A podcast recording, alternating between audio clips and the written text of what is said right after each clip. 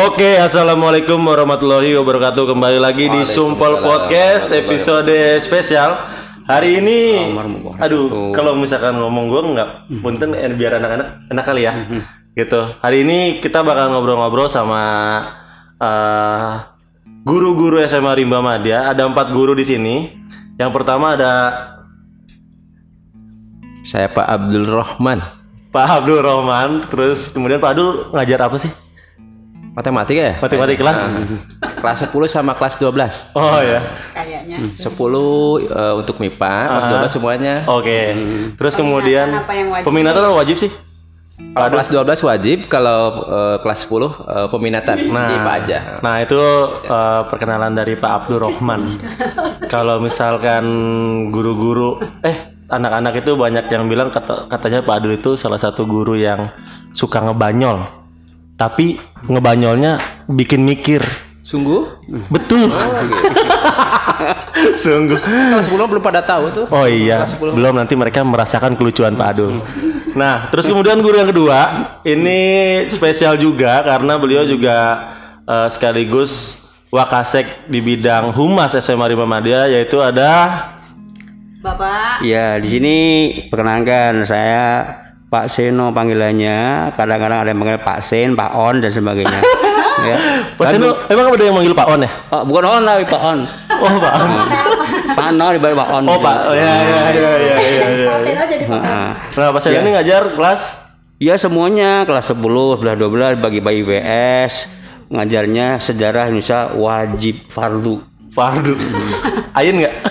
Ya nggak itu fardu ain ya nah karena hari guru ya pernah juga lebih lebih detailnya ya. Ya di sini pas hari guru hari guru nasional tanggal 25 November Ya. kebetulan ini ngajarnya ke- kira-kira sudah sekira 24 tahun ya? 24 tahun Pak Seno.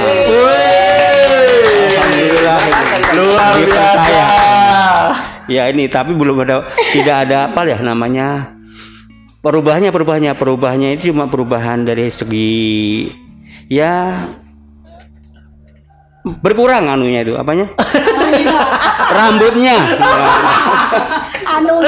Nah itu itu itu perkenalan dari Pak Seno buat buat teman-teman yang belum tahu. Kalau misalkan SMA Rimba Madya sekarang itu kan ada yang namanya konten kreator. Nah konten kreator ini langsung ada di bawah Wakasek bidang humas. Jadi Pak Seno adalah big bossnya anak-anak konten kreator. Gitu. ya Terima kasih Pak Seno yang selama ini sudah mendukung. Akhirnya Pak Seno punya bawahan dia. Aku siap membantu Pak Seno. Terus kemudian guru yang ketiga ini adalah guru yang paling Musdalifah. guru-guru yang paling hebring, guru yang paling hebring anak-anak pasti udah tahu lah setiap angkatan. Tapi guru ini hanya terdapat hanya terdapat di kelas-kelas IPS. Iya. Eh, bisa dikatakan anak IPA antara beruntung dan nggak beruntung sih. karena karena nggak ada bu bu bu eh ya. Nah guru ketiga ini adalah guru pelajaran geogra- geografi dia adalah bu Iya, perkenalkan nama Ibu Sri Winarsi. Biasa dipanggil Bu E, khusus ya untuk anak-anak IPS kelas 10, 11, 12. Nanti kalau sudah tatap muka ketemu dengan Ibu. Jangan lupa geografi online. Gue perkenalannya kayak iklan masyarakat. Kayak jangan lupa, jangan lupa ke posyandu setiap hari Minggu. Dapat bubur kan? Biasa, dipesan Ibu jaga jarak.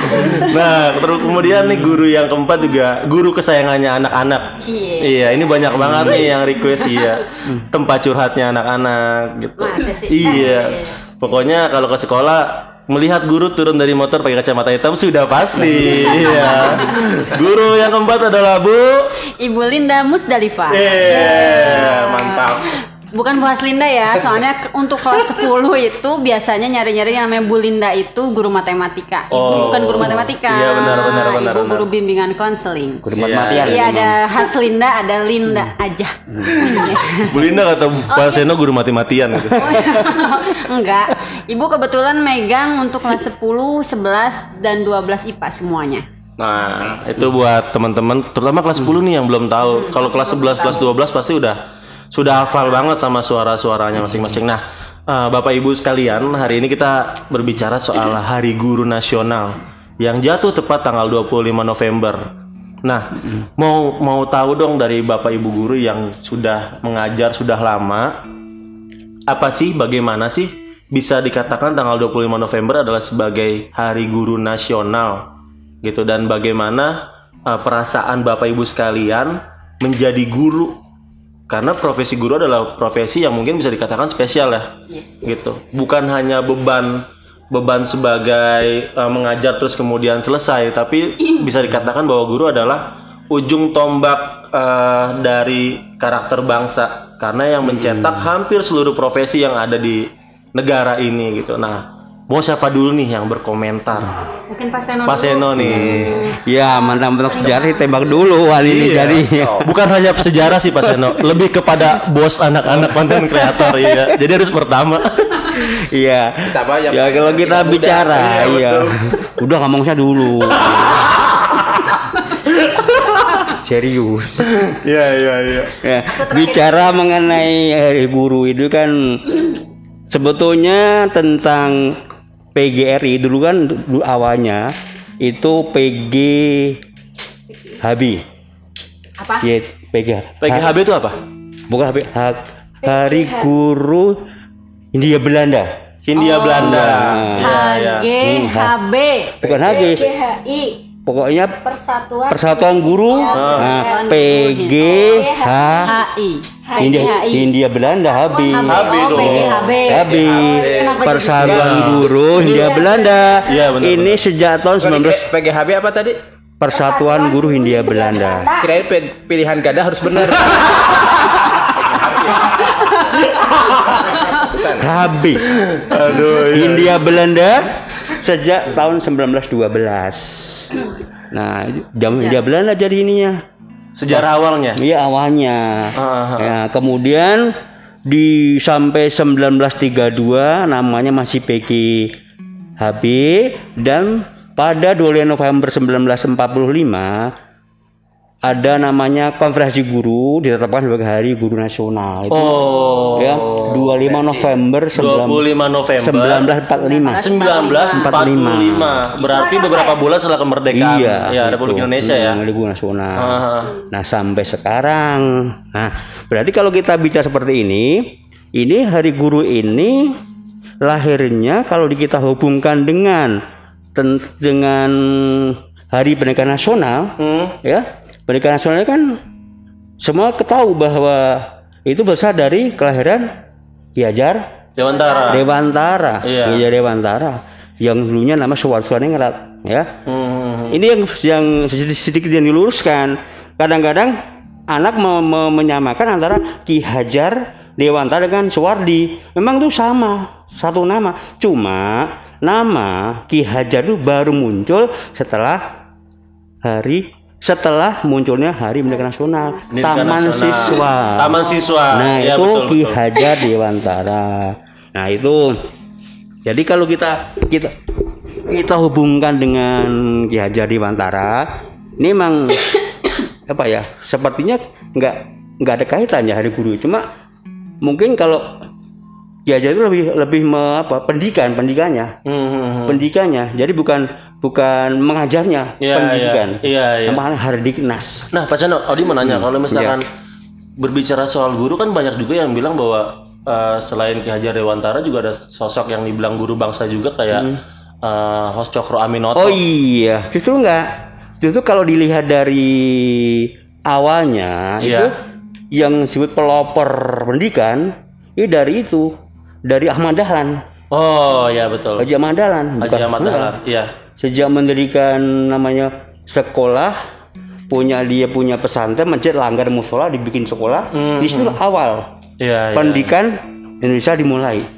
Nah, Iya. Ya mungkin tapi kita nasionalnya, kita negara nasionalisme bukan negara yang berkarya religius agama Islam. Iya, iya. Maka yang lebih dianggap adalah Hardinah itu Ki Hajar Dewantara. Nah ini Pak Seno, ada ada pemahaman dari anak-anak zaman Hmm. sekarang yang berbicara bahwa selama ini kan mereka tahu bahwa Jogja adalah kota pendidikan. Karena bahasa awamnya mereka tahu secara garis besarnya bahwa di Jogja banyak sekali yang namanya kampus. Padahal di situ yang tadi Pak Seno bilang, pertama kali adalah Kiai Haji Ahmad Dahlan. Iya di Jogja juga itu kata. Nah, itu juga itu informasi yang mungkin selama ini anak-anak zaman sekarang belum tahu. Mereka tahu bahwa oh Jogja adalah kota pendidikan karena banyak kampus. Ternyata awal mulanya adalah Nah. Kiai Haji Ahmad Dahlan. Iya, Ya, memang Jogja disebut sebagai kota pendidikan kampus itu karena apa? Banyaknya sekolah-sekolah perguruan tinggi swasta. Ya, ya, ya. Ngomong gitu. Dan kebetulan awal mula namanya sekolah itu pendidikan itu dari Jogja kota gede. Dari kota gede itu lahirlah seorang Ahmad Dahlan, kemudian mendirikan semacam sekolah yang kecil-kecilan zaman Belanda, yang kemudian berkembang menjadi mendirikan namanya Or Muhammadiyah itu. Oke, Muhammad Yanan. Iya. Itu adalah penjelasan singkat, padat dan sangat jelas dari Pak Seno mengenai sejarah hari hari guru nasional. Nah, kalau misalkan dari Pak Adul, Pak Abdurrahman, kira-kira eh, dari Pak Abdurrahman apa nih yang bisa kita ketahui gitu, informasi apa? Eh, berkaitan dengan hari guru tanggal 25 ini sebenarnya tanggal 25 itu eh, apa tanggal yang paling kita senang ya Iya ya guru-guru pada tahu lah guru-guru di mana ya senang karena ketika hari, hari guru nasional kita s- setuju aja Iya benar benar benar. Yang penting tanggal 25 ya Pak Adul. kebetulan sekarang kan ya Oh iya benar benar. dia di di luar acara ini kita Iya, udah tahu iya. dah Iya, tanggal 25. Kita memang senang sih setiap tanggal 25. Semangat banget. menujunya aja udah senang Tadi apalagi orang datang jam 6 pagi loh. Tuh, jam pagi Iya. pokoknya 25 itu spesial Spesial banget. Malah pengennya tiap bulan tanggal 25 ya. Jadi bukan hanya 25 November aja. Iya Oke. benar benar benar. Kita kembali ke hari pendidikan, hari guru ya. Ini kan Iya benar. hari guru eh, seperti mungkin sejarahnya sudah di secara gamblang sudah diceritakan oleh Pak Seno ya di situ. Sedikit ya serius sedikit nih ya. Iya ya? iya iya. Eh, kan salah satu eh, tujuan bangsa ini yang ada di eh, undang-undang das pembukaannya tak yang 4 itu salah satunya kan mencerdaskan kehidupan bangsa ya. Iya. Jadi eh, salah satu jadi guru itu memegang amanah yang berat sebenarnya ya. Karena eh, mencerdaskan kehidupan bangsa walaupun itu menjadi kewajiban semuanya sebagai negara maupun semua rakyat Indonesia tapi di ujung tombaknya kita yang paling berhadapan langsung dengan para calon generasi muda itu Benar. yang nanti akan Iya, bangsa. betul banget. Generasi muda dan mudah-mudahan saya masih generasi muda juga ya. Masih, Adul. Itu mah rambut cuma packaging doang. Wah, ini tren 2020 ini mah. ini mah tren 2020. Iya, iya, iya. Pak Seno juga nanti ngikutin. loh. Iya iya. Kalau saya ngikutin Pak Seno nggak bisa. Ini saya ada gak kebalik nih. Kebalik. Jadi eh, untuk itu hari guru nasional saya ingatnya situ aja bahwa jadi bukan lagi amanat undang-undang ya. Kalau undang, eh, undang itu di bawah Undang-Undang Dasar 45. Apalagi katanya pembukaan itu eh, cerminan tujuan bangsa itu awal itu bahwa isi bab dari Undang-Undang Dasar 45 berawal dari alinea 4 apa eh, dari pembukaan Undang-Undang. eh, Undang-Undang Dasar 45 itu. Iya. Jadi berat sebenarnya jadi Iya, guru betul, itu. betul, betul. Kalau kita apa diambil hati bu- beratnya seperti apa kita Udah udah. Tenang tenang. Nanti bisa langsung ke Nah, bimbingan konseling iya. ya. Iya. Tapi kita- ke Bu Linda. Iya. Tapi kita eh, dalam melaksanakan tugas semangat, Semangat. semangat 45 eh pas setiap hari pengen selalu ketemu dengan siswa apa Iya. gitu ya. Dan tanggal 25 ya. Apalagi tanggal 25. Mungkin nah, yang mana yang lain. Iya, nah itu dari Pak Adul nih. Ini kayaknya memang guru itu sisi lainnya adalah bahwa kita manusia kita juga butuh bercanda gitu. Banyak hal-hal yang banyak yang nggak diketahui oleh anak-anak, tapi yang namanya guru dan murid kan tetap harus punya jarak gitu. Nah, yang kemudian yang Miss Hebring nih, Miss Hebring. Untuk Bu E, kalau menurut Bu E, sepengetahuan Bu E itu guru Hari Guru Nasional itu apa sih? Waduh, apa ya? Saya harus mikir dulu ini. Guru Hari Guru Nasional itu apa ya? Oh ya, Buka HP dulu. Waduh, buka HP dulu. Ah ya, Eh, seperti yang tadi sudah dijelaskan atau di dibicarakan oleh Pak Seno Wiwoho sebagai guru sejarah, guru apa? Hari Guru Nasional. Ah, itu kan memperingati lahirnya guru Indonesia, eh, guru-guru yang ada di Indonesia, Iya. ya kan? Eh, sebagai suatu apresiasi bahwasannya guru itu sebagai pahlawan tanpa eh, pahlawan tanpa tanda jasa yang saya tahu, yang tugas utamanya mendidik, mencerdaskan anak-anak bangsa. Iya. Nah, eh, kenapa kita atau sebagai suatu hari yang perlu dimengerti atau juga perlu diperingati agar anak-anak paling tidak adalah eh, rasa hormat kepada kita Nyontek. bahwasannya Betul, betul. kita maju atau kita berkembang atau anak itu bisa mengembangkan kompetensinya Sebentar, sebentar, sebentar. Punten, Bu. Lihat Pak Adul tuh. Terkesima. Iya, lanjut. Salut bener. Salut bener. baru bakat terpendamnya baru keluar. Iya, baru konsentrasi Ayo, ayo, Bu. Lanjut, lanjut, Bu. ya Iya, iya. eh, ulang ya maaf tadi ada Jangan diulangi, dilanjutin. oh ya kita Iya, oh, lanjutkan lama maksudnya iya tadi ada iklan Ah, sebentar ya iya, iya. Eh, kenapa hari guru nasional itu eh, perlu kita peringati ya paling tidak eh, kita memberikan eh, Hmm. suatu momen untuk anak kita anak didik kita bahwasannya Hmm. oh iya guru itu adalah salah satu pahlawan kita Oke. yang di situ dijuluki bahwasannya guru adalah pahlawan tanpa tanda jasa. Kenapa disebut sebagai guru tanpa tanda jasa?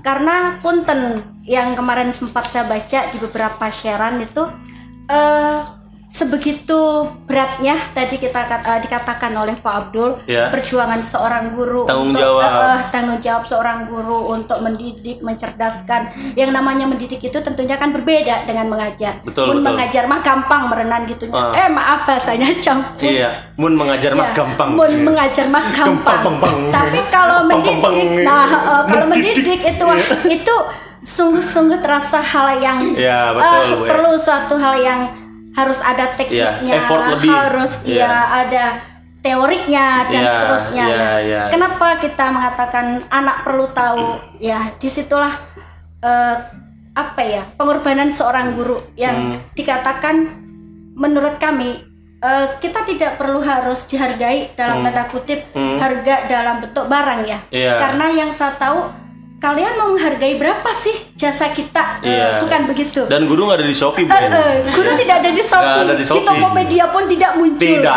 ada. Apalagi supermarket. Iya, betul, ada. iya. Nah, itu out akan Nah, Thank oh, you. Ya. Guru ada di teknik. Iya. Nah, setahu saya saking banyaknya jasa yang diberikan oleh guru untuk Ah. mencerdaskan kehidupan bangsa, Iya. untuk membangun suatu bangsa dan lain sebagainya. Ah. Akhirnya di situlah kita memperoleh julukan pahlawan eh, Pahlawan tanpa tanda jasa. Iya. Saking banyaknya Betul. jasa yang mau apa? Mau dikasih uang? Kayaknya nggak sebanding ya, gitu kan? Menurut saya, gitu Hmm. kan. Nah, yang saat tadi pagi ini baca itu ada percakapan seorang murid Pak Udi Apa tuh? dengan gurunya. Iya. Kata murid gini, eh kalau memang yang dikatakan orang-orang pinter, orang-orang cerdas itu adalah Ah. seorang guru, Ah. gitu kan? Kenapa yang menjadi seorang pengusaha itu bukan guru? Oh. iya. Kenapa yang menjadi seorang eh, jaksa itu bukan guru Ah. dan lain sebagainya? Oh, iya. Gitu kan? Oke. Nah, akhirnya si guru itu diem aja, Hmm. tapi dia masuk, Iya. terus ngambillah dia timbangan, Ceng, Oh. ya kan? Terus habis itu eh, dia bilang ke muridnya, ayo sak sini nak, gitu kan? Eh maaf ya bahasanya campur. Iya. Eh, iya, ini ada timbangan, gitu kan? Timbangan ini bisa menimbang eh, emas seberat 5000 gram. Oke. Ya, oke gitu kan. Nah, terus habis itu eh, kira-kira eh, 5000 gram.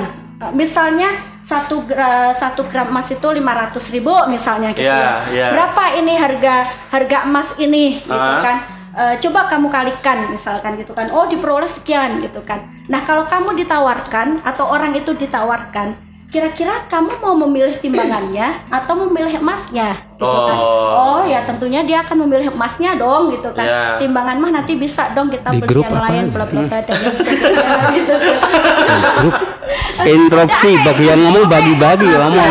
Iya bicara saya. Sabar Bapak-bapak. Habis agak punya. Ya intinya begini aja deh. Eh, kami yang sebagai guru, mudah-mudahan kami di Hari Pendidikan Nasional ini bisa memberikan Guru Nasional. Oh iya, Hari Hari Guru Nasional bisa memberikan satu inovasi terbaru di Oke. dalam kami nanti mengajar di kelas. Mantap. Baik itu secara online atau daring ataupun kita secara tatap muka. Mantap. Nah, itu dia penjelasan yang cukup eh, Salut saya benar penjelasan tadi tuh begitu ini ya. Eh, ngomong apa tadi? buat buat kalian semua yang pengen tahu lebih lengkap cerita tadi Alkisah tadi bisa langsung klik www.bue.com ya. Ceritanya ada di sana. Masih panjang soalnya ya itu. Tersanjung juga lewat itu. Nah, ini kemudian kita minta pendapat dari Bu Linda. Eh, Bu Linda mengenai Hari Guru kalau menurut Bu Linda tuh pengetahuan Bu Linda tuh apa sih? Eh, kayaknya udah banyak tadi penjelasannya dari sejarah sejarah Hari Guru, terus juga dari Ibu E juga udah banyak, dari Pak Abdul juga udah banyak.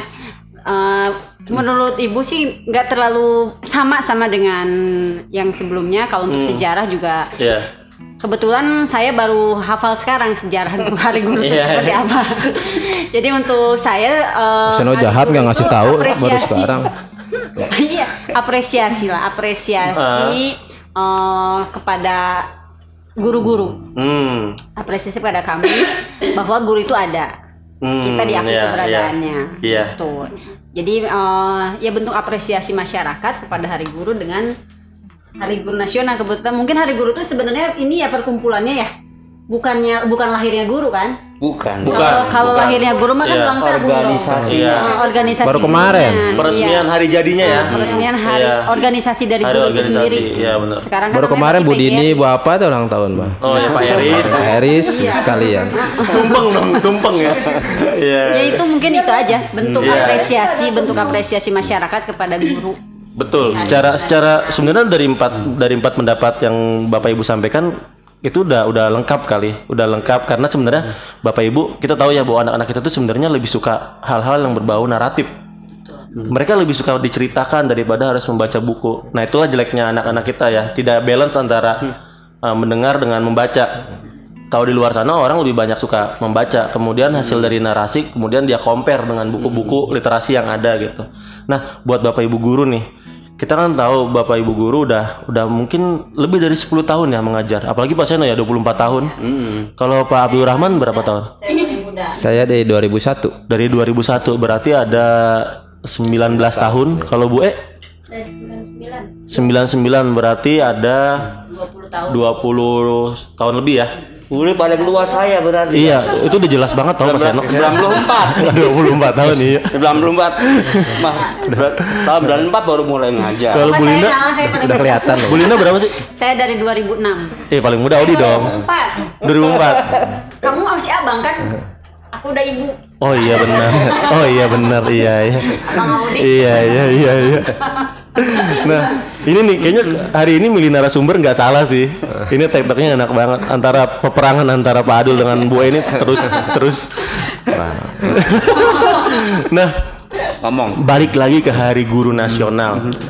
Menurut eh, bapak-bapak dan ibu-ibu, sudah sejauh apakah masyarakat kita eh, paham betul mengenai arti guru gitu? Karena kita tahu bahwa hampir semua rumah itu pasti mempunyai anak dan hampir setiap anak itu pasti bersekolah, artinya mereka setiap harinya bertatap muka dengan guru.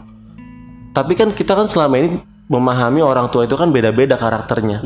Nah, kita tarik kesimpulan deh menurut Bapak Ibu masing-masing yang udah mengajar puluhan tahun, belasan tahun. Sudah seperti apa arti guru bagi masyarakat luas dari kacamata seorang guru? Dari Padul mungkin?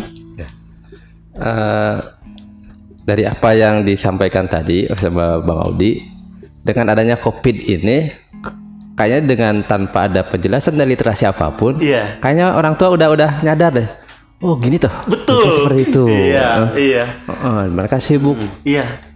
baru ngurus eh, notabene dia anaknya sendiri anak kandung ya? anak kandung sendiri Iya, dilahirkan. Apa? Kerepotan. kerepotan Malah, kadang-kadang eh, dari segi eh, perlakuan lebih lebih maaf lebih lebih lebih Iya. lebih ekstrim dari gurunya Iya, iya. kita satu kelas aja udah berapa orang tapi bukan berarti kita eh, membanggakan diri bahwa Iya, merasa lebih besar. merasa lebih besar bahwa kita enggak, itu lebih enggak. lebih lebih hebat dari seorang Iya. tapi pada intinya semua semua orang tua itu adalah guru Guru juga. guru juga karena eh, pendidikan awal dari madrasah pertama itu kata Nabi itu ya di rumah pertama itu di rumah Betul. pendidikan pertama madrasah pertama itu adalah di rumah berarti orang tua sebagai gurunya dong Iya. bagi, bagi anak-anaknya Harusnya pokoknya dengan kopi ini ada hikmahnya. Tapi Betul, betul. eh, Setuju, tap- Adik. tapi nggak nggak berharap kopi itu terusan ya. Jangan dong. Iya. tapi minimal pada eh, pada orang tua sudah sadar seperti itu. Tapi kita Nggak, juga malah mungkin ini kali apa eh, pengharapan orang tua ke guru itu terlalu besar. Iya, betul. Rasa Iya, maksudnya iya, ya betul, terlalu betul. mereka terlalu mengharap lebih. Guru itu harus yang perfect harus yang bisa betul-betul jadi teladan. Betul.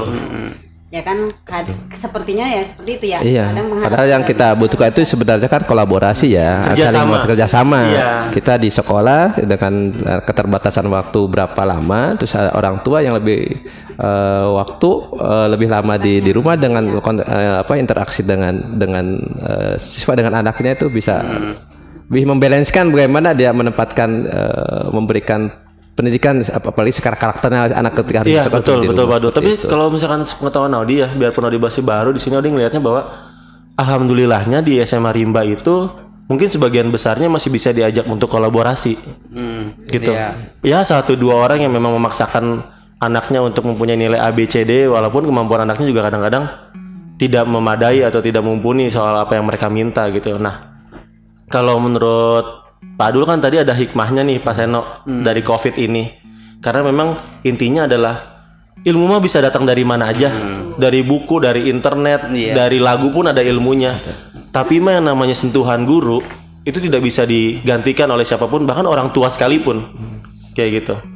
Kalau misalkan dari Pak Seno sudah sejauh apa masyarakat luas mengerti arti dari guru? Ya.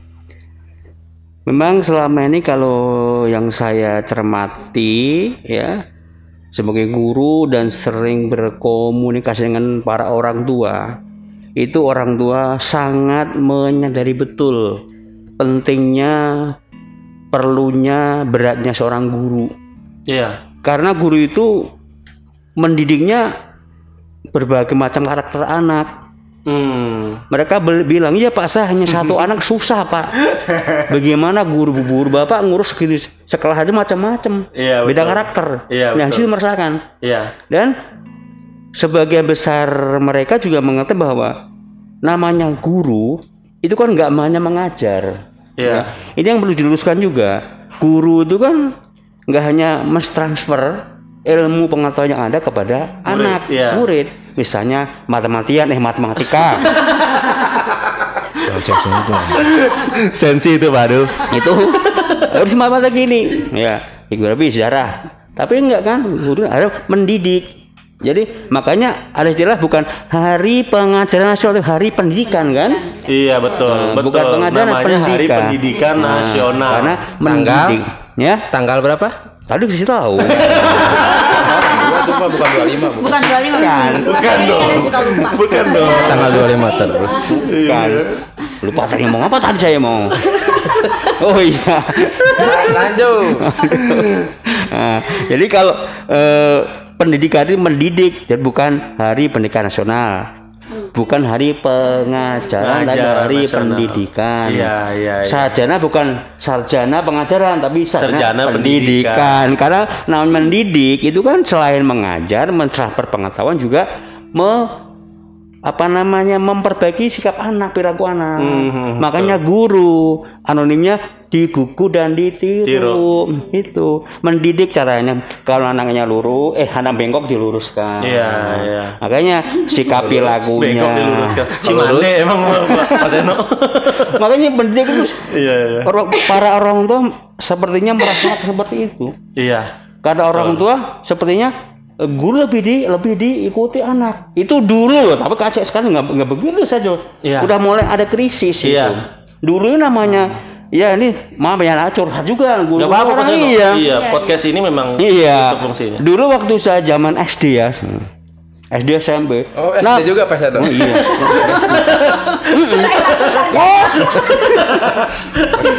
Baru tahu. Adul. Bener-bener. Benar sekarang emang ya itulah karena ya ya itulah perbedaan zaman. Iya. Zaman zaman dulu kan beda mana. Iya, iya, ya. betul. Jadi karakter anak jadi memang kadang kita juga ini tapi di luar anak-anak rimba ya mungkin anak SMA yang jauh di sana jauh, iya. gitu gitu. Rimba mah no. Man, oh, gitu. Nah itu jadi dulu namanya kita masih anak itu namanya sama guru disuruh uh, senangnya bukan main. Iya. Nah sekarang Iya. Seperti sudah Menghindar seperti, malah. sudah seperti itu. Iya, Nah, ini, betul. ini yang kadang dirasakan oleh orang-orang tua juga Iya. gitu loh. Itu namanya penurunan nilai mo- nilai moral nggak sih, iya termasuk. Iya ya. Heeh. Jadi kita gagal mendidik lah tugas guru untuk mendidik seperti itu. Iya. Jadi nilai itu enggak hanya nilai, nih kamu bisa apa? Enggak. Berarti berarti Nah. persoalan terbesar kita, musuh terbesar kita itu sebenarnya adalah zaman. Ih, ini tantangan zaman yang saya hadapi. Iya kan? Hmm. Nah yang tadi disampaikan Pak Seno itu adalah bukan keluhan ya, Iya. tapi memang fakta yang terjadi di lapangan adalah memang kita ternyata mempunyai beban yang cukup bukan cukup lagi ya, tapi memang benar-benar berat gitu. Karena memang kita adalah pintu utama uh, dari masa depan negara gitu, negara Indonesia. Mungkin eh, punten bahasanya bukan beban ya tapi tanggung jawab. Tanggung jawab, Kalau beban iya. Dan kayak itu berat, tapi betul betul betul jawab betul. memang- Nah, itu tadi cerita orang zaman dulu. Iya benar. Mungkin bisa pendapat orang zaman Iya, sekarang. orang zaman sekarang. Kalau dari dari Bu Linda atau Bu E gimana?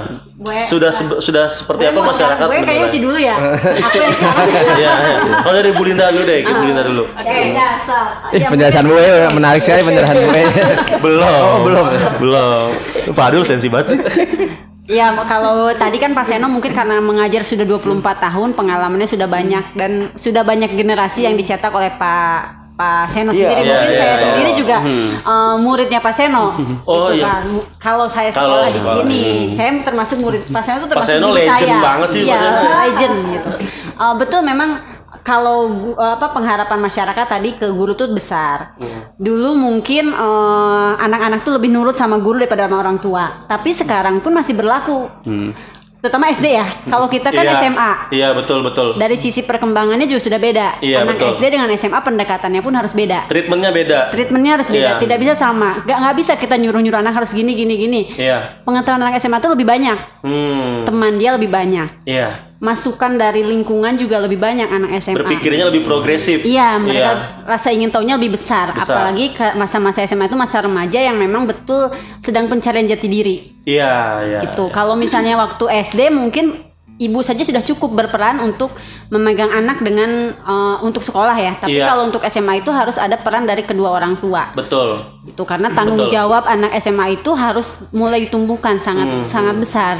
Tuh kita kan di eh, SMA itu anak-anak udah terbentuk. Ya kan? Iya. Mungkin beratnya Iya. karena anak-anak sudah terbentuk dari SD SMP-nya, Hmm. itulah yang kita harus betul-betul bisa kenal dulu. Oh, ya. Tapi ketika kita Iya. sudah kenal, insya Allah bisa. Anak-anak rimba baik-baik kok. Anak-anak itu kalau misalnya dideketin, kita dekati itu mereka juga enak. Setuju. Gitu. Mereka hanya butuh pengakuan, mereka butuh didekati. Kadang kan Setuju. anak juga segan ya. Iya. Sama guru tuh kadang segan.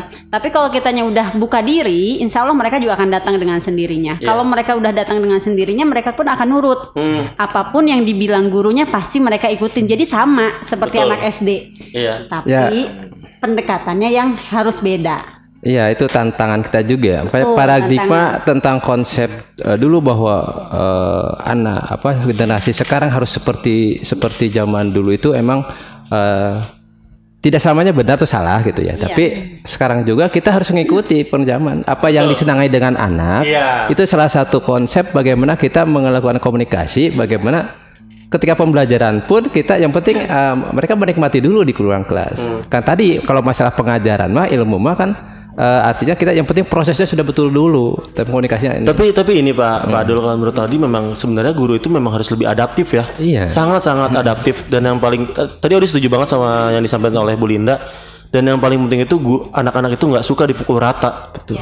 Iya, karena biarpun satu kelas itu ada 30 anak, satu anak, kedua anak, ketiga anak itu treatmentnya pasti beda-beda gitu. Nah kalau misalkan menurut Bu E, gimana nih Bu E? Yang Bu E eh, rasakan seberapa besar masyarakat masih menghargai arti dari guru? Nah, apalagi gue juga Lima menit, lima menit. Hmm, remaja juga. Iya, kan, remaja, benar. Nah, Lima, lima menit ya? Lima menit. Berarti harusnya Bu E punya dua sudut pandang. Oh, maksudnya dua sudut pandang gimana nih? Sebagai orang tua, Oh kemudian ya, oke. Gini gini. Oke. Lima menit. Oke dulu deh. Oh, kalau panjang maaf ya.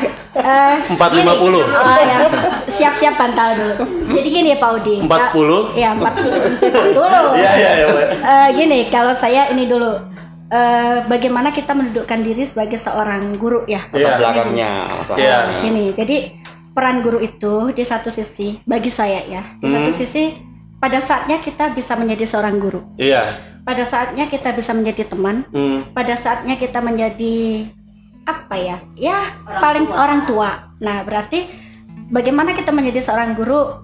Mungkin kita harus memberikan ilmu, mendidik dan lain sebagainya. Iya. Menjadi teman seperti tadi yang Bu Linda katakan mungkin tempat curhat dan lain Hmm. sebagainya.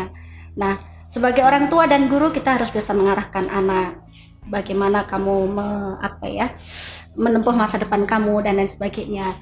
Pandangan orang tua terhadap guru itu sampai saat ini saya akui mereka masih memandang guru itu sebagai seorang yang sangat menentukan, eh, bukan sangat menentukan, maksudnya ada Peran besar. peran besar di dalam bagaimana mengembangkan bakat-bakat yang dimiliki oleh putra-putri mereka. Hmm. Seperti yang tadi dikatakan oleh Pak Maman, dengan kondisi COVID seperti ini orang tua sudah kelabakan. Ma- mohon maaf ya bahasa saya agak kasar barangkali Kelabakan. kelabakan kelabakan itu sudah kewalahan Pak. Kerepotan. ya kerepotan Kerepotan. iya Ayo ada lagi yang lain, yang lain.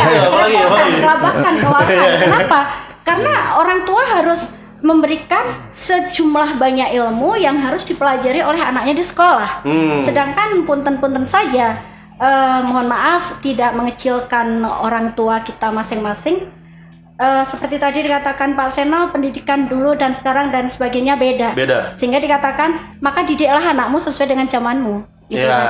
kadang kan orang tua bingung juga mohon maaf saya juga kadang masih gaptek Pak Udi Hmm. Heeh. nah ini apalagi model daring Ya. nah nanti gimana orang tua yang Tenang gue, tenang. Heeh. Tarik napas Oh, dulu, tarik napas dulu, ya. Oh, gitu Tenang kan. gue, tenang. Oh, tenang Nanti kita sampaikan ke Nadiem Oh, Makarim ya, langsung. boleh ya, Ya, begitu. Istighfar, istighfar. Eh, Iya.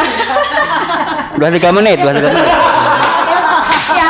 Ya, sebetulnya itu tadi sih. ya. Kirain bercanda Pak Seno, oh, serius dong itu. sebentar dulu baru ya makanya jangan di eh, jangan di jangan di setel radio saya kalau di setel radio saya saya jadi panjang kali lebar Pak Udi harus Iya, dicabut iya. baterai kalau cuma dicabut casan Iya, ayo dong, lanjut dong, Mbak. Ayo, ngomong Iya, Oke ya, jadi tadi kita katakan didiklah anakmu Nambah atau lagi. eh, didiklah generasimu sesuai dengan zamannya. Kalau Oke. Hmm. sekarang memang zamannya internet ya, ayo bagaimana kita mendidik anak melalui internet dan lain sebagainya. Berarti itu kan eh, dapat dikata bagaimana metode kita memberikan pembelajaran pada anak dan Hmm. itu saya yakin belum semua orang tua kita bisa menguasai hal yang tadi kita Iya. kami kita kami atau saya deh jangan Iya. eh, kita aja saya aja kadang masih masih gagu gaptek ibaratnya Hmm. mau pakai classroom classroom wah oh, oh, jadi gaptek kalau gagu kan nggak bisa ngomong ya gaptek Eh, classroom way classroom way terus Iya. gitu ya padahal kadang orang tua itu juga menginginkan sesuatu, sesuatu hal yang baru gitu. Misalnya teh ada eh, yang beda. Misalnya join meeting apalagi yang apa yang istilahnya biar seolah kita bisa tatap, Tatap muka, muka, dengan anak dan iya. sebagainya ya. Itu tadi Pak Udi. Jadi orang tua teh masih alhamdulillah yang saya rasakan sampai saat ini Masih orang tua sangat, masih sangat memberikan penghargaan yang istimewa Oke, terhadap Waktu habis. Indonesia. Iya. Waktu habis. Dewan juri waktu habis. Nah, untuk Bapak dan Ibu guru nih, eh, sejauh ini eh, kalau misalkan kita berbicara soal guru dan arti guru di mata masyarakat, Bapak dan Ibu kan mempunyai anak ya? Yang notabene berarti kan punya dua sudut pandang antara menjadi orang tua dengan menjadi guru. Kalau misalkan tadi kan Bapak dan Ibu kan bilang bahwa eh, kalau Pak Adul bilang bahwa COVID ada hikmahnya. Terus kemudian kalau Bu Linda juga punya pendapat lain bahwa sebenarnya anak-anak itu bisa kok didekati. Nah, persoalan sekarang kan ada beberapa persoalan yang kita hadapi sama-sama. Terlepas dari ada COVID atau tidak ada COVID ya, gitu ya. Da- Bapak Ibu sudah menjadi guru sekian tahun lamanya, kemudian sudah mungkin sudah ribuan anak berarti dong. Sudah ribuan anak yang dicetak dan kita tahu bahwa kalau dari SMA Rimba alhamdulillah kita juga tahu bahwa lulusan-lulusannya juga kita pernah seringlah melihat mereka datang kembali ke sekolah dengan pakaian yang membanggakan, terus kemudian juga profesi yang membanggakan. Ada yang datang hanya sekedar memberikan hadiah kepada guru kesayangannya dan lain-lain. Ada yang pernah raktir sama guru juga ada. Iya, iya, iya. Jadi gini Bang Adi, saya putus Bang Adi. Iya, gimana Pak Guru itu guru kata eskalator ya. Eskalator, tanda berjalan. Oh, Menga- mengantar mengantar anak ke mana? keren. Kita diem aja di sini. Anak udah ke mana? Keren, analoginya Eskalator keren. namanya Gila dia. Mas Unang, analoginya keren banget sih. Guru itu eskalator ya. Iya, benar. Iya, benar, benar. Anak udah sampai ke luar negeri pelayaran. Kita ke mana. masih di situ aja. Kita di sini aja. Iya, di rimba, benar, benar. di rimba, di terus. Benar, Nah, benar. itulah. Nah, Itulah apa sih yang yang buat ya. yang buat Pak Seno, Pak Adul, Bu E sama Bu Linda paling merasa sedih ketika melihat anak titik titik titik titik titik. Silahkan dijawab. Ketika melihat anak, kalau Bu Linda apa? Ketika melihat anak kenapa? kalau lihat anak eh, udah lulus nggak ngapa-ngapain, maksudnya nggak punya pekerjaan, nggak kuliah. Oh iya. Iya, merasa apa yang udah kita kasih curahkan kayak Iya, sia-sia ya. Iya betul. Tapi mungkin nggak seba nggak banyak kali Belinda kalau soal itu di SMA Rimba. mah. Enggak, enggak banyak, tapi kan ada. Ada aja pasti ada ya. anak yang kadang kita sedih kan, misalnya kita lagi di jalan tiba-tiba ada dia. Iya. Gitu. Apalagi kita inget dan kenal lagi. Iya, apalagi Iya. ya itu. Kalau Bu E Tidak paling banyak. merasa sedih ketika anak apa? Apa ya? Gak usah bisik-bisik Bu E. Ya, eh, tidak jauh beda dengan Bu Linda ya. Saya paling sedih kalau melihat anak teh eh, satu waktu lulus ditanya. Kalau satu berarti ada 100 dong. Aduh, iya, ya udah. Ini, ya iya. minimal gini deh. Eh, melihat anak yang belum bisa mengembangkan bakatnya setelah dia itu lulus, maksudnya belum bisa mengembang- eh, mengembangkan bakatnya itu, misal belum, ya itu aja deh intinya. Oh ya. Tapi kan Jadi cuma satu. Oh, oh, itu kan pas pas pasca ya, pasca dari SMA. Ya kalau misalkan Pak Dul sama Pak Seno paling sedih ketika ngeliat anak apa gitu. Kita ambil contoh kasusnya ketika terjadi di sekolah deh. Oh, pas pembelajaran. Nah, misalkan pembelajaran karena ibu-ibu ini sudah pasca pembelajaran. Apa yang paling sedih? ketika setelah belajar dari dari keluar dari riba gitu ya Balik ke sekolah. Enggak pas dari sekolah. masih di sekolah Masih di sekolah. masih sekolah eh, ngelihat anak itu ya tidak punya motivasi untuk Belajar. eh, dalam artian lebih luas Ah. tidak punya motivasi untuk memajukan dirinya sendiri Betul. konteksnya itu bukan hanya belajar saja Iya. banyak bagaimana dia bersosialisasi dengan temannya akan eh, beda antara anak yang punya motivasi untuk maju ketika dia bersosialisasi dengan temannya dengan guru maupun dengan ya termasuk yang ada di kantin dan pokoknya semua warga sekolah sekolah ini aja gitu, seperti itu karena kalau sudah tidak ada motivasi untuk maju ini kerja eh, apa apa pun yang dia lakukan nanti itu biasanya mandek gitu, seperti itu Iya. Stuck ya. Iya. Oh, Pak Seno. Kalau saya yang paling prihatin menyedihkan karena melihat sikap anak yang terkadang sok nyakiti hati orang tua. Misalnya begini, Ah. kalau kita kadang orang tua yang merasakan ekonomi susah, tapi kelakuan anak ya kadang-kadang nggak mau tahu itu yang prihatin banget tuh. Iya. Iya, dia belajar kagak mau, banyak remedianya. Nah, itu sementara orang tua tuh ini yang kadang-kadang saya berarti saya gagal mendidik mereka. Iya. Itu aja. Nih, ada ada fase ada fase kayak gini. Audi aja yang baru eh, lima tahun jalan lima tahun ke depan lah gitu ke atas. Per- ada di fase ini. Untuk bapak ibu sekalian pernah ada di fase ini nggak? Di fase di mana akhirnya eh, kita yang mengintrospeksi diri sendiri ketika metode kita atau cara kita itu ternyata tidak masuk ke anak-anak baik cara mengajar atau cara pendekatan. Karena dia percaya kayak gini ada orang yang jago main bulu tangkis tapi untuk dirinya sendiri dan dia nggak bisa ngajarin main bulu tangkis. Gitu. Iya. nah ternyata ada juga kan namanya kita manusia kan kadang-kadang kan suka nggak sadar sama kesalahan diri sendiri gitu ya Pak Sena ya. Kita merasa kita sudah memberikan yang terbaik ternyata anak-anak tidak merasakan itu. Pernah ada nggak di fase seperti itu? Misalnya ini saya udah ngajar capek-capek saya kasih rumusnya saya kasih ininya saya tapi anak-anak masih pada males aja. Itu hampir setiap kelas semuanya males. Berarti yang salah rombongan belajarnya apa kitanya? Iya. pernah berpikir kayak gitu nggak sih bapak ibu? Oh, se- saya, saya, Iya, saya dulu Linda. deh. Iya, saya, oh, saya sering, Hmm. sering kalau ketika misalnya ada anak, misalnya tadi kayak Pak Abdul kurang motivasi, saya balik lagi ke diri saya. Berarti saya kurang memotivasi dia. Iya. Apa yang Uh-uh. harus saya lakukan sama Oke. anak itu?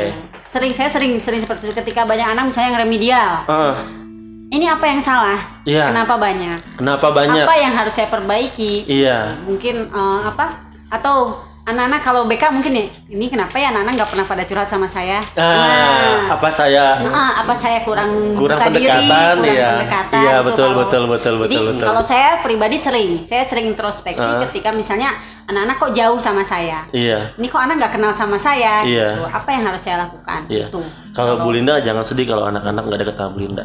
Yang penting Oh, idola iya. ada air idola aku deket sama Bu Linda. ngelihat ya ngelihat ya Nah kalau misalkan Pak Adul pernah merasa ada di fase itu nggak? Ya, saya pikir setiap guru eh, pernah merasakan karena Ah.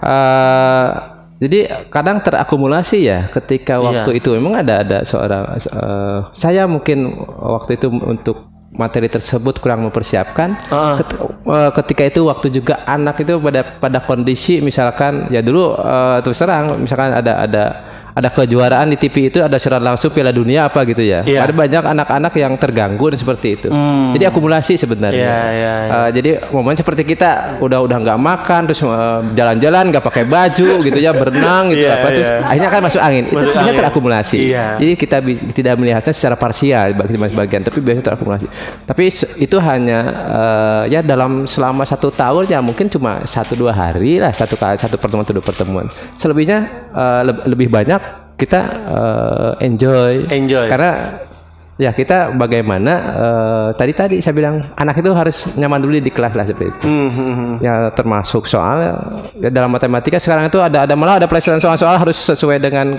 zaman sekarang ya Iya. pernah pernah Mbak, pernah dengar ya ya, ada soal-soal matematika tentang pecahan gitu Iya, ya iya. Heeh. pecahan seberapa besar ser- eh, pecahan serpihan hati yang terluka misalkan ya. itu itu tentang matematika Iya, iya. iya. anak harus mengikuti seperti itu Iya, ini iya. matematika loh misalkan eh, Budi 100% cinta sama Ani gitu ya sementara Ani cuma 50% gitu jarak gebetaran Ani 10 km gitu. berapa beban berat yang di yang dimiliki oleh Matematika Eh, banget. Baru beruntung loh punya guru matematika seperti Iya, ini. benar, benar. Yang matematika itu kan musuh anak-anak. Benar, Ya kan? iya. Kalau gurunya kayak gini Iya. minimal anak-anak suka Iya, dulu benar, sama benar. gurunya kan. Iya. Walaupun nggak suka sama matematikanya. ya melihat pelajaran saya tuntas semua terus Seru kan? Tapi tapi memang tahu Bu Linda di SMA Rimba itu semua tipe guru tuh ada. Dan anak-anak tuh ibaratnya tuh masuk ke SMA Rimba tuh udah paket komplit. Iya bener. Tapi Audi kena, Audi suka banget ketika ada guru-guru yang datang ke podcast. Kenapa? Balik lagi. Anak-anak itu harus melihat sisi lain guru. Iya. Yang selama ini ih Pak Seno kok kayaknya marah-marah mulu. Ternyata sekarang Pak Seno banyak bercanda. Iya. misalkan kayak gitu Pak Adul Pak Adul memang di mana-mana. Iya. gitu ya Bu Linda ya. Musuhnya Bu E nomor satu. Tuh. gitu. kalau menurut Pak Seno nih Pak Seno yang udah paling senior 24 tahun. Fase-fase mungkin selain fase itu ada lagi ya fase yang memang mungkin kita belum ketemu kali ya. Nanti kita akan ketemu ketika udah di atas 20 tahun mengajar. Ada nggak dari dari Pak Seno? Iya. Jadi kalau masalah temuan-temuan itu memang sering ya. Paling tadi bilang ngomong Audi ya udah lama. Emang kalau saya ngajar sekitar tahun 1990-an, udah 19 memang Depannya itu 19. benar-benar ya. Kata orang-orang bilang, "Oh, Pak, saya sering marah." Pada tahun itu, saya itu termasuk guru yang bercanda. Ah Nah, waktu itu iya iya memang ada kondisi ya. iya iya Kondisi lingkungan Ah. belajar. betul Nah, iya mulai naik naik naik tahun 2000-an ke sini udah mulai lagi. Anak udah mulai nggak share, bela share belajar. Sementara memang jujur terus terang, saya sekarang menemui ya merasa di sini, saya itu tipe guru yang banyak ngomong cerewet. hmm Ya, Cerewet itu kenapa? Tidak mau anak ini gagal gitu loh. iya Namun terkadang anak itu salah penafsiran. iya Gitu. iya Betul penafsiran. Ini kalau gue dicerewetin, bagaimana? Hmm, hmm, hmm. Didiemin tambah. Nah itu Iya. memang karakter ngajar saya itu terus terang saya akui. Hmm. Itu udah mulai beda, berbeda dari 94, 95, 96, udah 2000 ke sini udah mulai faktor stamina sama umur mempengaruhi nggak sih Pak Seno sama mengaruhi. sangat ya Iya. Sangat mempengaruhi ya Oh iya. mic-nya lupa saya kasih yang mic-nya lama. di kuping mic-nya faktor U pak Bener Nah, ya. nah Pak Seno, Pak Seno, Iya, Odi, iya. Odi gini ada cerita sedikit ya. Ini pernah langsung Odi dengerin sendiri ketika lagi LDK OSIS tahun 2015 atau 16 dari almarhum Pak Mulya. Pak Mulya pernah cerita kan, Odi. kita kan tahu bahwa Pak Mulya adalah guru salah satu guru yang paling senior banget ya di Samarimba almarhum. Almarhum pernah bilang kayak gini, "Di, dulu mah saya suka bercanda. Hmm. Saya suka banget bercanda sama anak-anak. Tapi kan yang dilihat eh, eh, di akhir masa mendidiknya adalah Pak Mulya orang yang lebih cenderung diam, gitu. Selain faktor dari dalam diri, pastikan yang mempengaruhi mood kan selalu berubah ya. Mood selalu berubah. Kita dari jam pelajaran pertama di katakanlah di kelas unggulan ke kelas yang katakanlah yang lebih berisik misalkan kayak gitu itu mood bisa berubah sewaktu-waktu dan kita dipermainkan oleh mood gitu Pak Iya. Seno. Itu mempengaruhi banget nggak sih ketika udah di fase di umur seperti Iya. Pak Seno? pengaruh banget memang ya tambah usia itu susah untuk me- harusnya kan harus lebih bisa emosi gerakannya tapi karena kita udah iya, itulah Iya betul. Heeh, jadi emosinya macam seperti itu harusnya salah emang kelemahan seperti itu kelemahan sel- selaku jadi guru usia segini dari dari tahun sekian sampai sekian itu memang beda emo usia itu berpengaruh bahkan ada ya sedikit cerita ini yang anak yang sekarang itu murid saya udah lulus mamanya kebetulan dulu murid saya Ganesha ya dia merasakan Pak Sino baik orang ibadah ah enggak galak disuruh Nah jadi- itu Nah, iya. itu Alumni bisa beda pendapat. loh. Beda. Iya.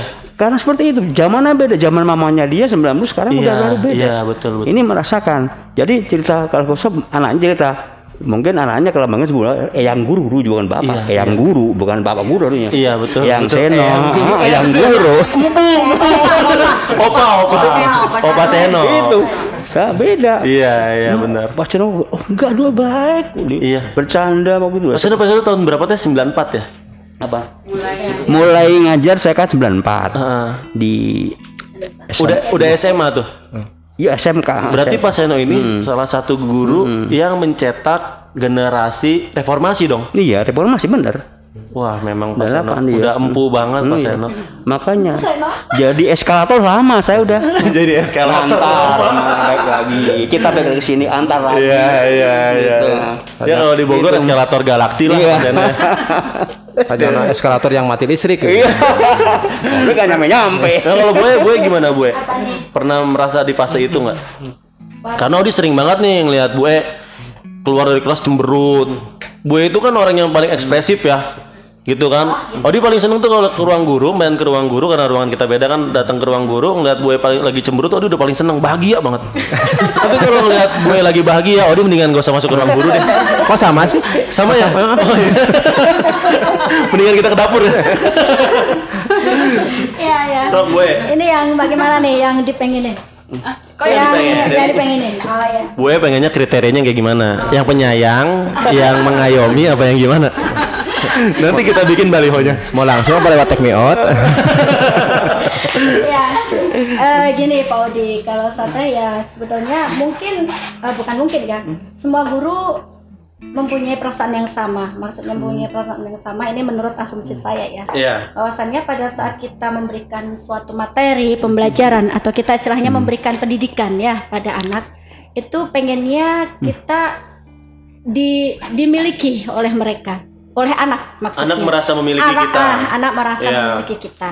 Nah pada saat saya tidak merasa dimiliki oleh Hmm. mereka di situlah saya merasa ini anak kayaknya nggak butuh saya ya gitu ya ini bahasa kasarnya iya, gitu iya. lah. nah akhirnya yang tadinya saya sudah mempersiapkan semaksimal mungkin Iya. saya sudah berusaha mengkondisikan anak Iya. dan lain sebagainya ya memang gini Pak Audi kondisi anak itu karena kita menghadapi lebih dari dua anak ya Hmm. kondisi mereka kan beda-beda ya Iya, iya. sehingga pada saat kondisi anak yang berbeda inilah yang kadang me- memicu atau istilahnya menimbulkan satu hal yang membuat moodnya kita itu jadi agak sedikit turun gitu. Yang tadi dikatakan Pak Seno eh, bagaimana sih untuk eh, usia atau ber- eh, berpengaruh, Berpengaruh atau tidak? atau tidak? Kalau bagi saya sendiri, insya Allah usia itu tidak berpengaruh. Kalau bagi Jadi bagi saya, Bu- jadi insya Allah lah tetap Iya. semangat 40. Nanti gue akan beda lagi argumennya ketika dua tahun lagi lah.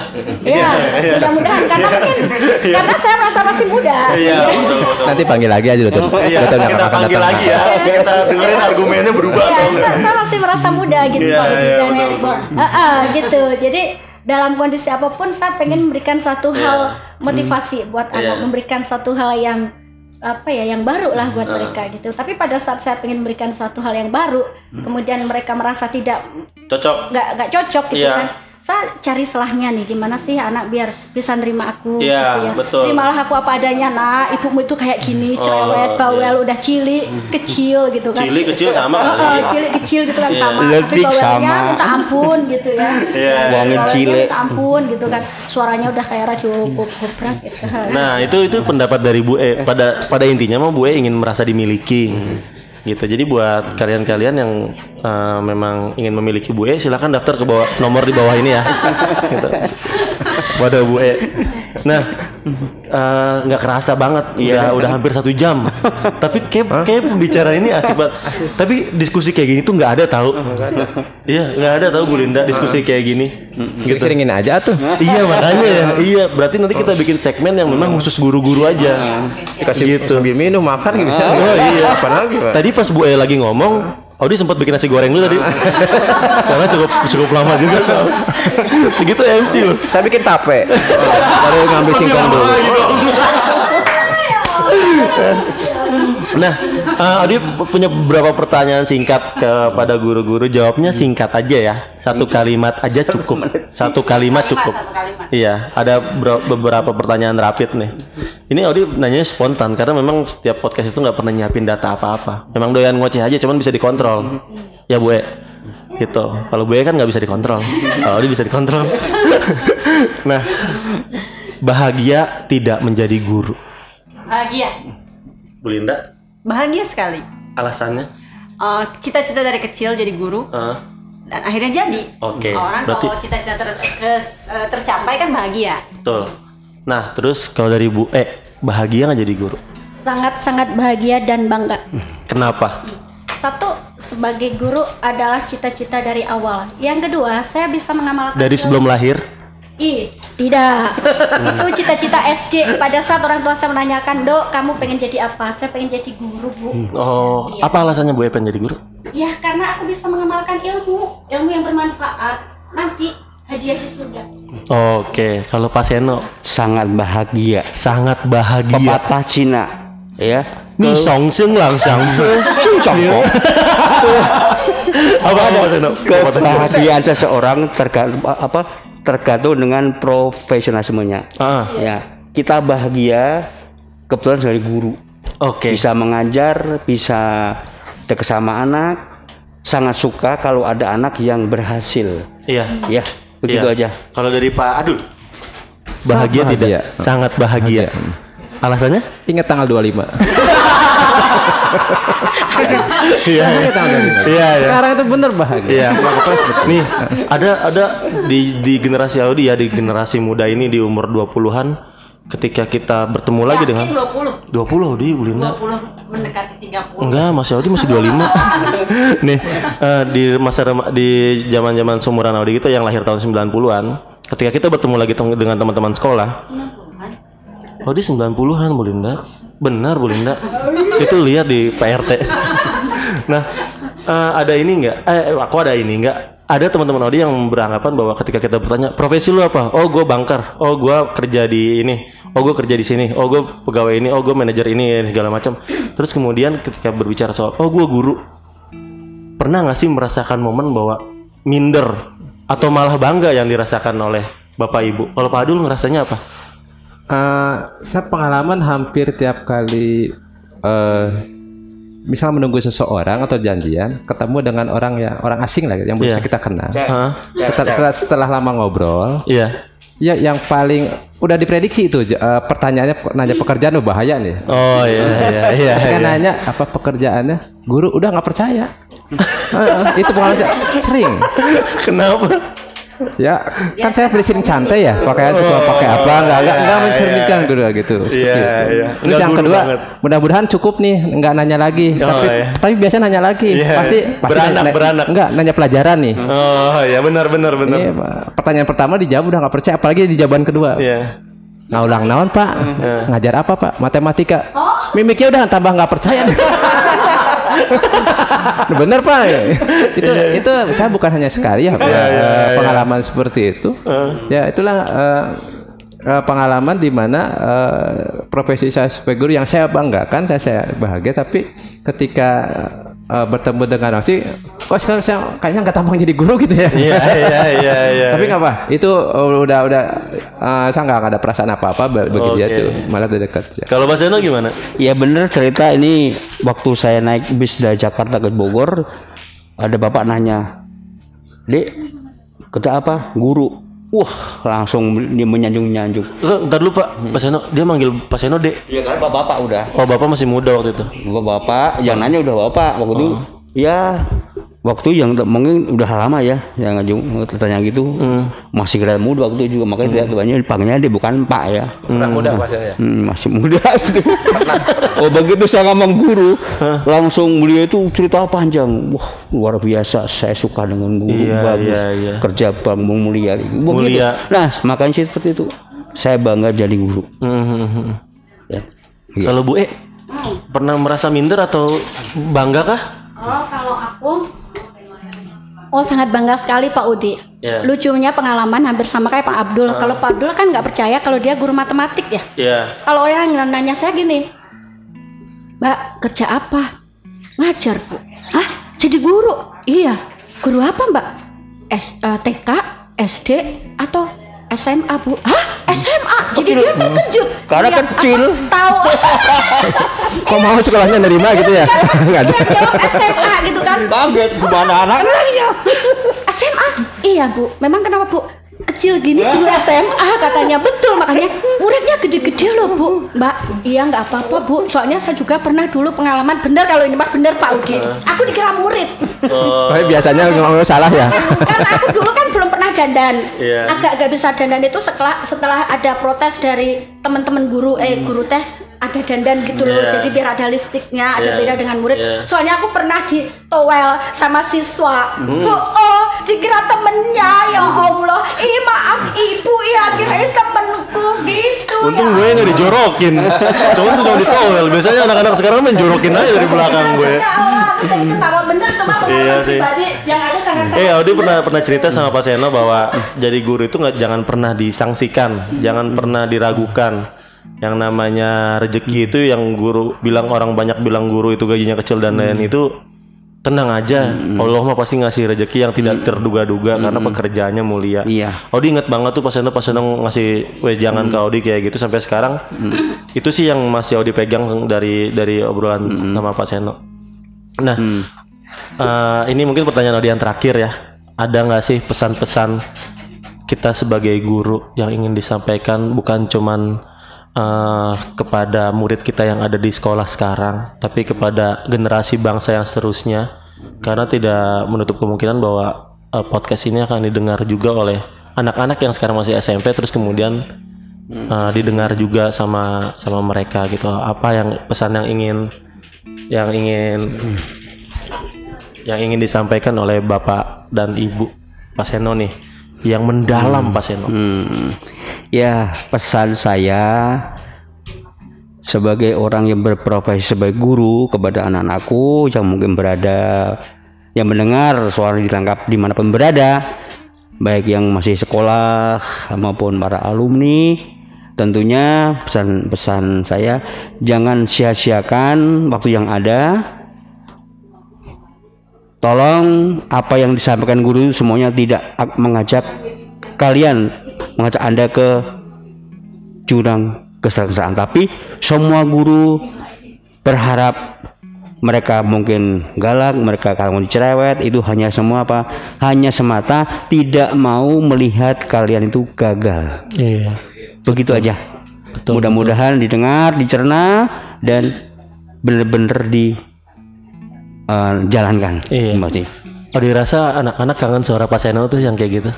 Yang setiap habis istirahat kalau nggak sebelum pagi-pagi ya gitu. Anak-anakku sekalian ya mari kita berdoa menurut agama dan kepercayaan masing-masing ya gitu gitu. Itu pasti kangen sih.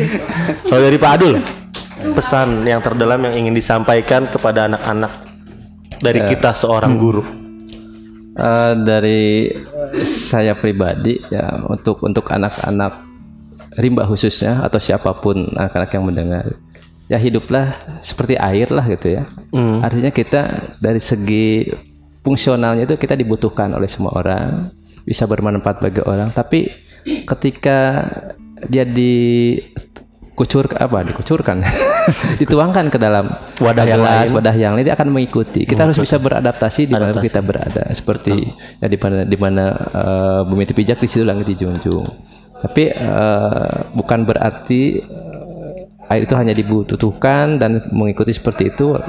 Dalam suatu eh, momen tertentu kan eh, apa eh, geloranya itu bisa mengalahkan apa aja. Yang namanya air itu seperti Betul. ombak atau di mana pun juga. Iya. seperti itu. Jadilah eh, eh, orang atau manusia yang terbaik buat dirinya sendiri buat orang tua agama bangsa dan negara dan semuanya itu aja Amin, amin. Terima kasih. Itu masukan atau pesan yang diberikan oleh Pak Adul bagi kalian semua yang ngedengerin. Terus kemudian Bulinda dulu, apa Bu Eh dulu? Bulinda, pesan dari kita seorang guru kepada anak-anak. Oh, buat anak-anak, jadilah diri sendiri. Gak perlu meniru orang lain. Karena setiap uh, individu itu unik ya. Kamu pasti punya kelebihan masing-masing. Kalau kamu punya kekurangan, ditutupi kekurangan itu sama kelebihan. Karena pasti kekurangan juga uh, kekurangan tuh ke- yang namanya kekurangan, keburukan itu kan tergantung siapa yang memandangnya. Bisa jadi kekurangan kita itu bi- jadi kelebihan buat orang lain. Jadi tetap jadi diri sendiri, percaya diri. Ya, tetap percaya diri, eh, pede aja gitu. Jangan jangan ikut-ikut kata orang. Apalagi ngikut-ngikut ngikut-ngikut gaya-gaya yang yang menurut banyak orang oke padahal belum tentu juga oke. Ya, tetap jadi diri sendiri aja. Semangat. Oke? Nah, kemudian yang terakhir dari Bu E, pesan untuk anak-anak. Apa ya? Oke. Eh, pesan ibu untuk kalian semua, dalam kondisi apa pun kalian harus tetap semangat, tetap bisa eh, survive, istilahnya bisa bertahan, bisa beradaptasi juga sama seperti Pak Abdul Rahman. Kembangkan kompetensi kalian sesuai dengan bakat, minat, dan memang kemampuan kalian. Tidak harus meniru orang lain sama seperti dengan Bu Linda. Tapi yang jelas kalian pasti punya kompetensi yang unggul. Masing-masing diri punya kelebihan masing-masingnya. Itu aja Nah, itu dia tadi pertanyaan terakhir dan pesan-pesan yang disampaikan uh, dari Bapak Ibu kita. Uh, terima kasih buat waktunya, buat Pak Abdul Rahman, buat Pak Seno, buat Ya, Bu Linda, buat Bu E. Sama-sama. Uh, terima, Terima kasih kasih. banget, alhamdulillah banget udah pada mau datang ke sini. Terus kemudian ini adalah momen yang benar-benar jarang banget ditemukan diskusi seperti ini yang saling santai terus kemudian berisi, berbobot juga. Eh, sekali lagi selamat Hari Guru tanggal 25 November buat seluruh eh, guru di Indonesia. Semoga eh, Bapak dan Ibu guru diberikan kesehatan, Amin. diberikan kekuatan dan kemudahan dalam menjalani kegiatannya dalam sehari-hari karena apa yang kita lakukan adalah sesuatu yang sangat-sangat mulia. Sekali lagi terima kasih Bapak Ibu guruku se-Indonesia. Sekali lagi terima kasih Bapak Ibu guruku se-Indonesia dan sekali lagi terima kasih Bapak guruku se-Indonesia. Kami dari Madya SMA uh, Rimba Madya mengucapkan terima kasih yang sebesar-besarnya dan assalamualaikum warahmatullahi wabarakatuh. Waalaikumsalam warahmatullahi wabarakatuh.